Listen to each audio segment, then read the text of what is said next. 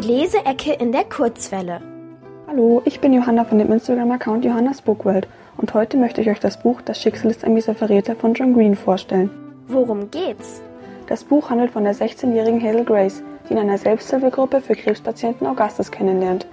Hazel bewundert Augustus dafür, wie er mit seinem Schicksal als Knochenkrebspatient umgeht. Sie selbst ist unheilbar an Schilddrüsenkrebs erkrankt.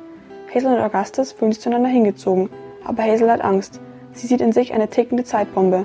Augustus erfüllt ihren Wunsch und reist mit ihr nach Amsterdam, wo sie dem Auto ihres Lieblingsbuches begegnen wollen.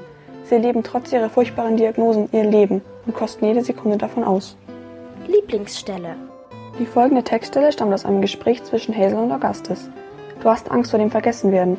Natürlich habe ich Angst vor dem irdischen Vergessen.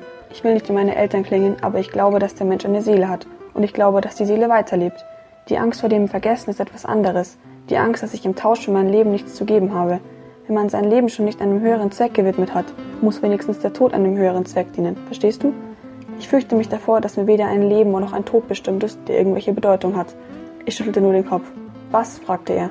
Deine Besessenheit für etwas zu sterben oder ein Zeichen deiner Heldenhaftigkeit zu setzen oder so. Das ist irgendwie übertrieben. Jeder will ein außergewöhnliches Leben leben.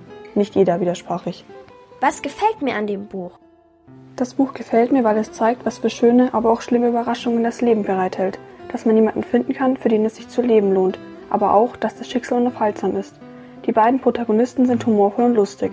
Trotz ihrer Angst, dass jeder Atemzug ihr letzter sein könnte.